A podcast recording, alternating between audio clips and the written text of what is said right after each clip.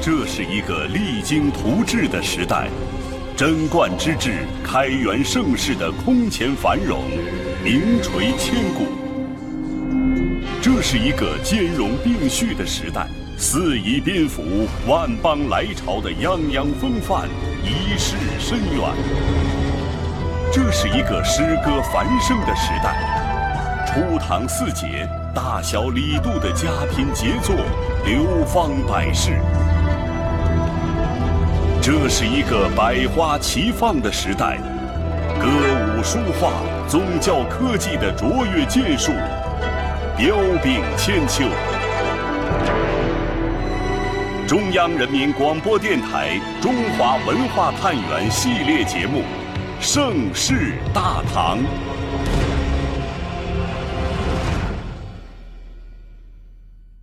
第五集，巾帼芳华。天命所归，五洲当兴，至德配天，化及草木。无论是在官方历史上，还是在民间传说中，武则天身上的传奇色彩和历史价值，都很难用好和坏进行简单的概括。在后世的传说里，则天女皇的登基有了天命的色彩，但事实上我们会发现，也只有在唐代这个王朝才有可能冲破男权社会的藩篱，诞生中国古代史上唯一的女皇帝，昭示着女性在此时此刻的重要地位，不仅花团锦簇，更可执政当国。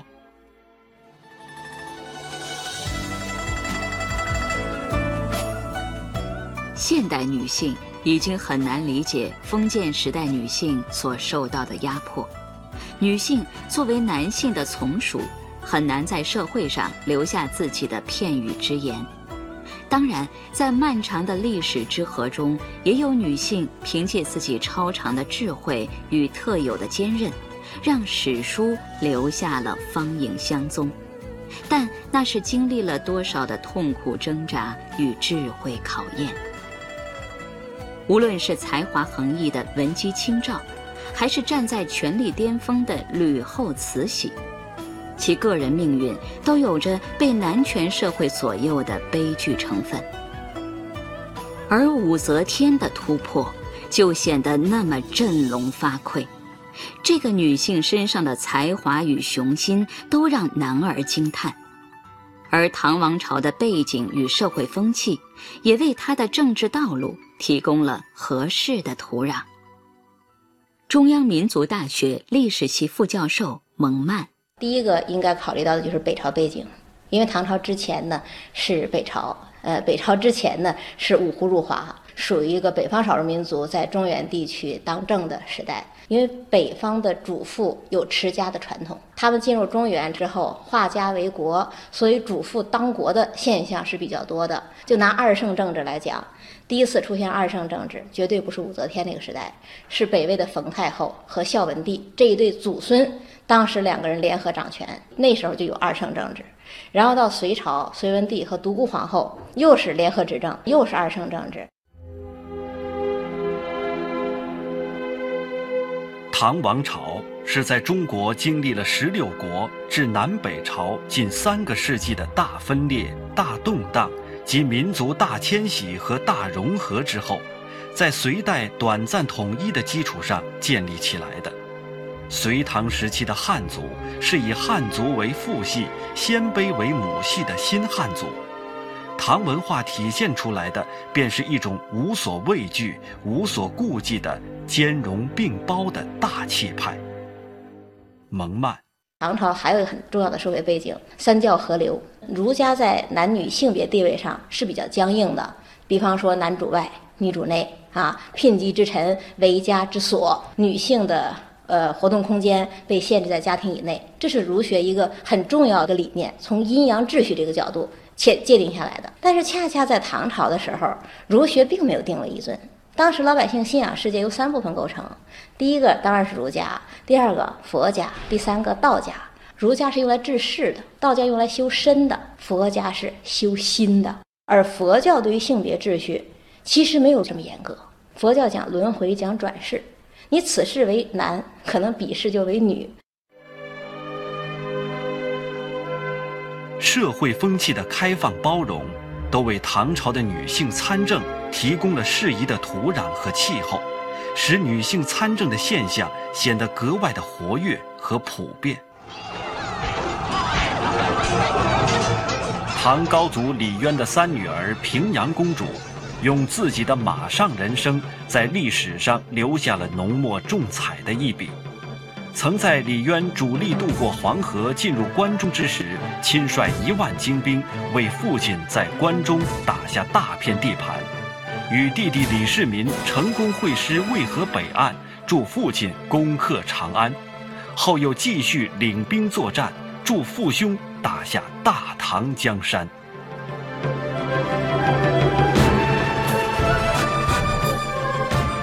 长孙皇后用自己的智慧与贤淑化百炼钢为绕指柔，朱丈夫在玄武门之变中赢得最终的胜利，并辅佐唐太宗坐稳江山，开创贞观之治。《旧唐书》中曾这样称赞长孙皇后：贤哉皇后，长孙何伟。《贞观政要》中更称赞长孙皇后为太宗内良佐。陕西师范大学历史文化学院教授王双怀：唐太宗非常英明，是吧？是中国帝王的楷模。但是唐太宗的很多缺失呢，都是长孙皇后呢给他指正的。你比如说，有一天呢，唐太宗他回朝，回来之后呢，面红耳赤，很生气，把帽子一甩，说：“哼，我一定要杀了这个乡巴佬。”长孙皇后说：“你要杀谁呢？”他说：“我杀魏征，魏征老在长朝堂上不给我面子，让我下不了台。”长孙皇后就马上换了一套新衣服，后来跪下向他下拜，说：“祝贺陛下。”他说：“我听说君明则臣者，魏征敢在朝堂上这样。”说明了你是明君啊！哎，唐太宗就后来就小气了。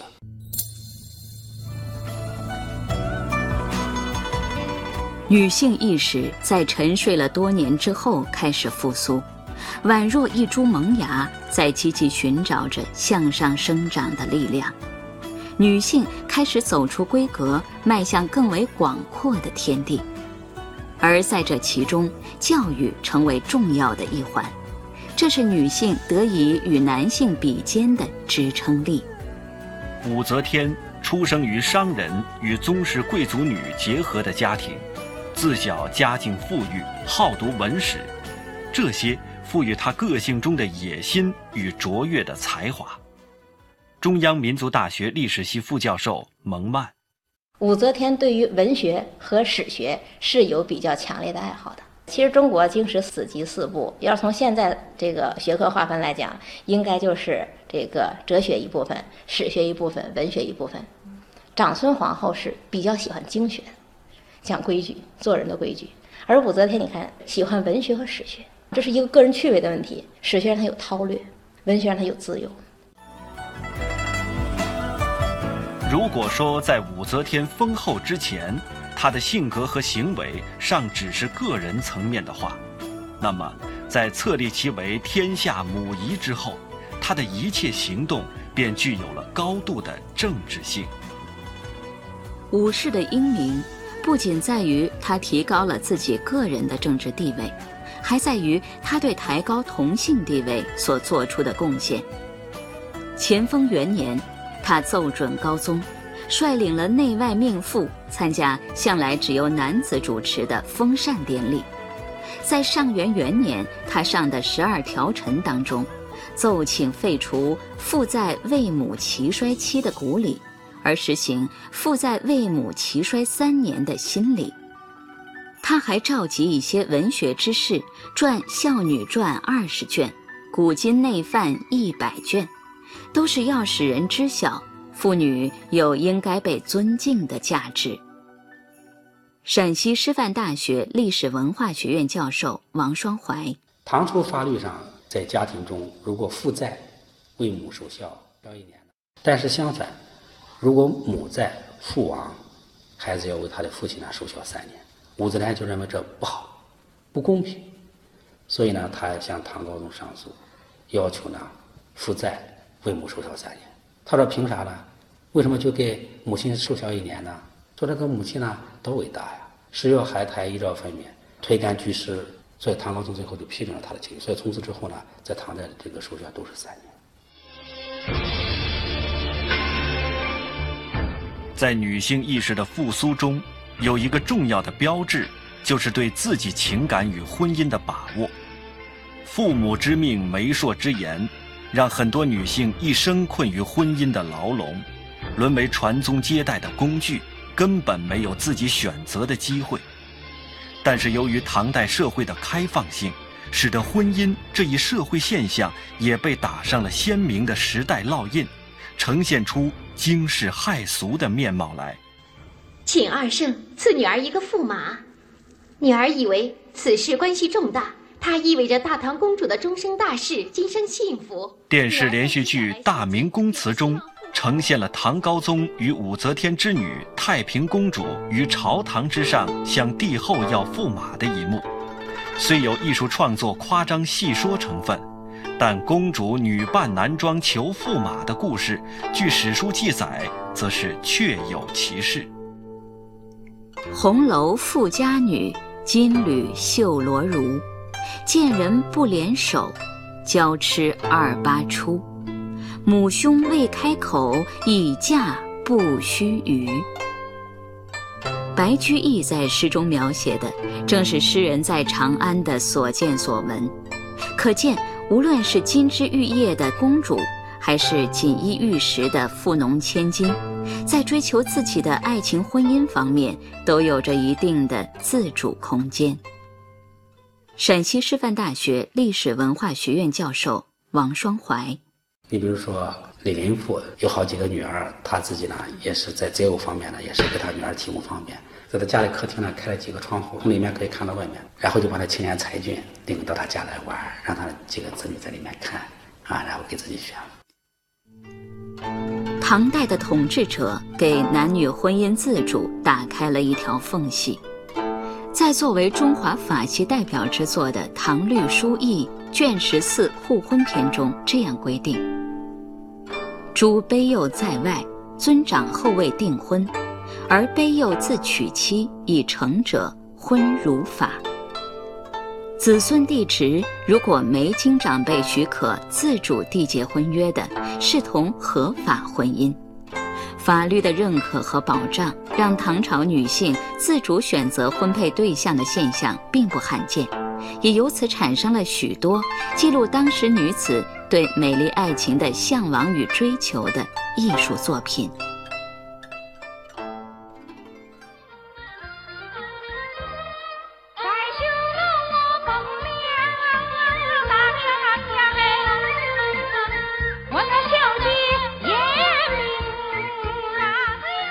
著名豫剧唱段《西厢记》取材于唐朝《太平广记》中收录的传奇小说《莺莺传》，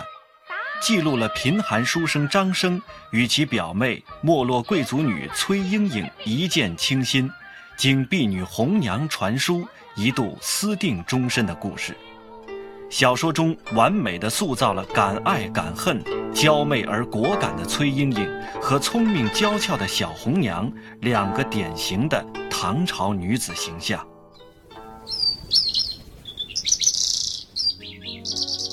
妾发初覆额，折花门前剧。郎骑竹马来，绕床弄青梅。同居长干里，两小无嫌猜。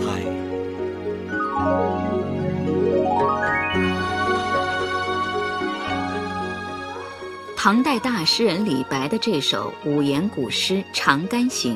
以自白的口吻描写了一位女子对远去经商的丈夫深切的思念之情。诗的开头还回忆了他们从小在一起亲密的嬉戏场景。在唐朝，女性自小便可以较为自由地与异性接触和交往，进而享有一定的自由恋爱权利。不仅结婚享有一定的自由，唐代妇女还可以主动提出离婚。与其他朝代对女子从一而终的要求不同，唐代对妇女离婚改嫁和夫死再嫁，法律也没有约束和限制。再嫁的社会压力不大，从平民百姓到皇室贵族莫不如是。皇室公主再嫁并不稀奇，更有宰相宋璟之子就娶寡妇郑氏，书香门第韩愈之女也先是李翰，后嫁樊仲益。可见官宦人家和读书人家也不禁止再嫁。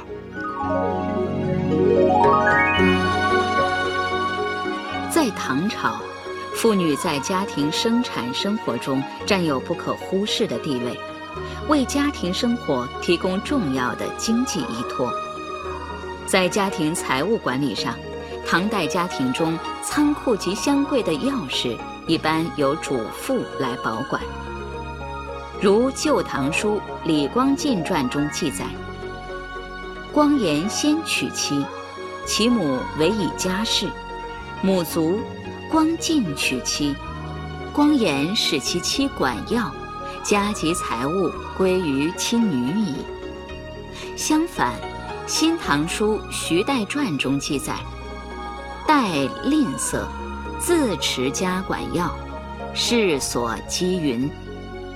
男子婚后掌管自家仓库钥匙，甚至要遭到世人讥笑。您正在收听的是中央人民广播电台中华文化探源系列节目《盛世大唐》。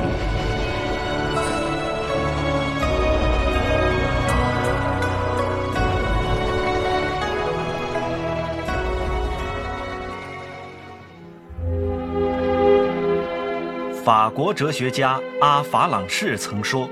假如我死后百年，要想了解未来，还能在书林中挑选，你猜我将选什么？我会直接挑一本好的时装杂志，看看我身后一个世纪妇女的着装，她们的想象力告诉我的有关未来人类的知识，将比所有的哲学家、小说家、传教士或者科学家还多。的确，服饰所代表的意义远远超过了遮羞与蔽体的功能。唐朝女性的着装大胆而艳丽，不仅体现了女性的身体美，也暗示了女性的自信心。时载清明前后，长安仕女游春野出，遇名花则设席荠草，以红裙地香插挂，以为艳卧。而史书中记载的红裙，则是唐朝女子最盛行的服饰。武则天那首传世诗作《如意娘》，更将此裙形象地称之为“石榴裙”。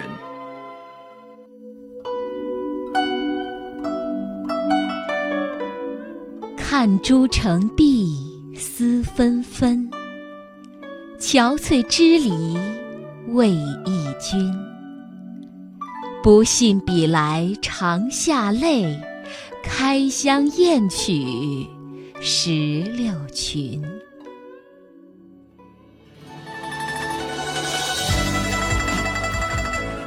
此诗是武则天入感业寺出家时所作。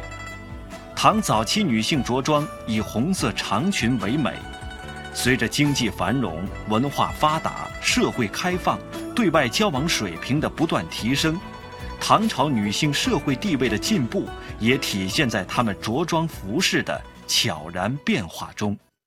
陕西历史博物馆高级讲解员郭伟路，这幅画是出自于我们唐代时期永泰公主墓葬之中的。唐代时期它没有太多的这种所谓束缚哈，他们可以女子穿男子的服饰，少数民族的胡装服饰。你看第三位就是典型的翻领胡装，然后最后这一位就是女扮男装。唐朝女性的日常穿着多以薄透简洁为主。据史书记载，唐中期后女性着装多以轻薄衬裙加短小披肩为主，内里甚至不着内衣，轻薄简便的衣饰也为女性的自由活动提供了更方便的条件。年轻女性开始相约踏青、做舞、游玩、运动，女性甚至开始流行结社聚会。她们结成一个社团，不让男人参加，这个社团需要交会费。她们一起吃饭、喝酒、掌灯、念佛，这使得妇女有了家庭之外的空间。她们在一起游戏，也互助。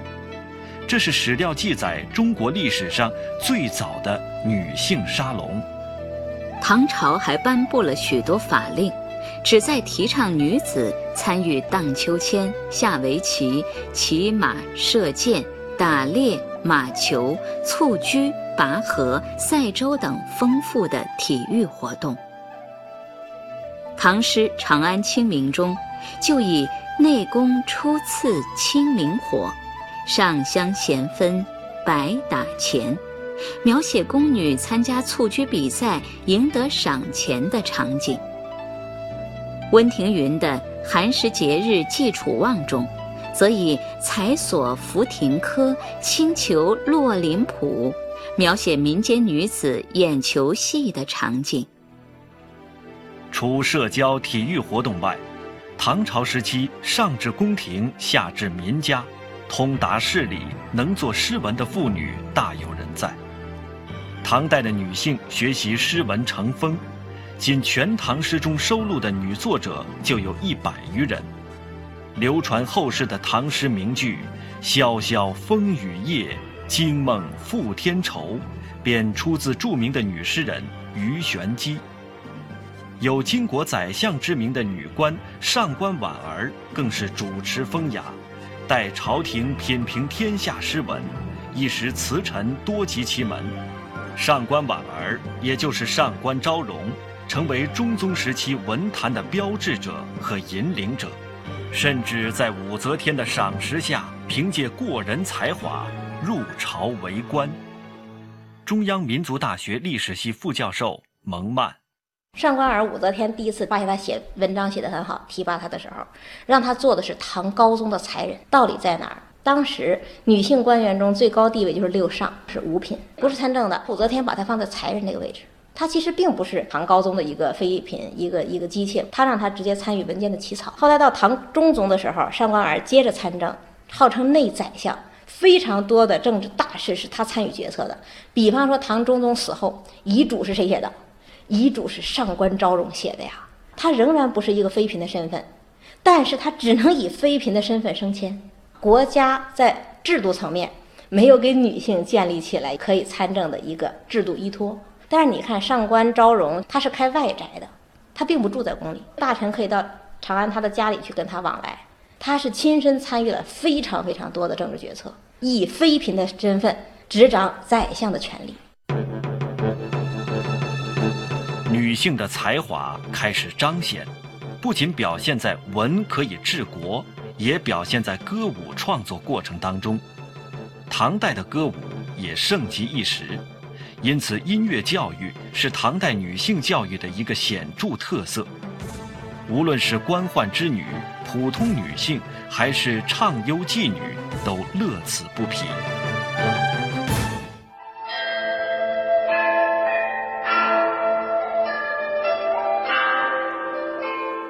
三千宠爱在一身，六宫粉黛无颜色。《长恨歌》里的唐明皇与杨贵妃有着在天愿作比翼鸟，在地愿为连理枝的传奇爱情。而这位美貌的女子也以歌舞著称，被喜好音律的唐明皇引为知己。可叹的是，如此惊艳的女子却恰恰处在了唐王朝由盛而衰的历史节点，它就如同导火索，引燃了唐王朝衰败的火绳，而自己也在马嵬坡结束了自己的生命，一代美人的人生悲欢就此落幕。在杨贵妃的身上，集中了大唐气象中的端贵华丽，她仿若一个符号，在这个符号消失之后，唐代的开放风气也渐次衰微。安史之乱的爆发带给人们的不只是无尽的灾难，而且还有对盛世一去不复返的强烈失落感，以及对国家前途信心的丧失。统治者在内政外交上，已从前期对外开放转为内敛。与此同时，安史之乱贵妃祸国的观点，也使得社会对女性的行为规范由宽松而日益严厉。儒学的复兴运动也使得女性开始向唐朝之前的传统角色复归。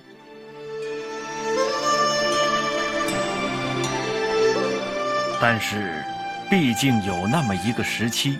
中国的女性有了一展自己才华的机会。无论是在诗歌里，还是在绘画作品里，无论是在歌舞中，还是在国家政治生活中，她们都留下了自己的身影。不仅有中国历史上唯一的女皇帝武则天，也有浴血沙场的公主降临；不仅有具有经营头脑的女商人，也有入朝为政、才华横溢的女官员。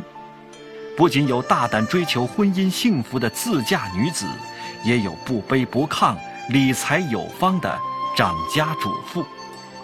时代成就了她们的绝代芳华，她们也撰写了美丽绽放的巾帼传奇。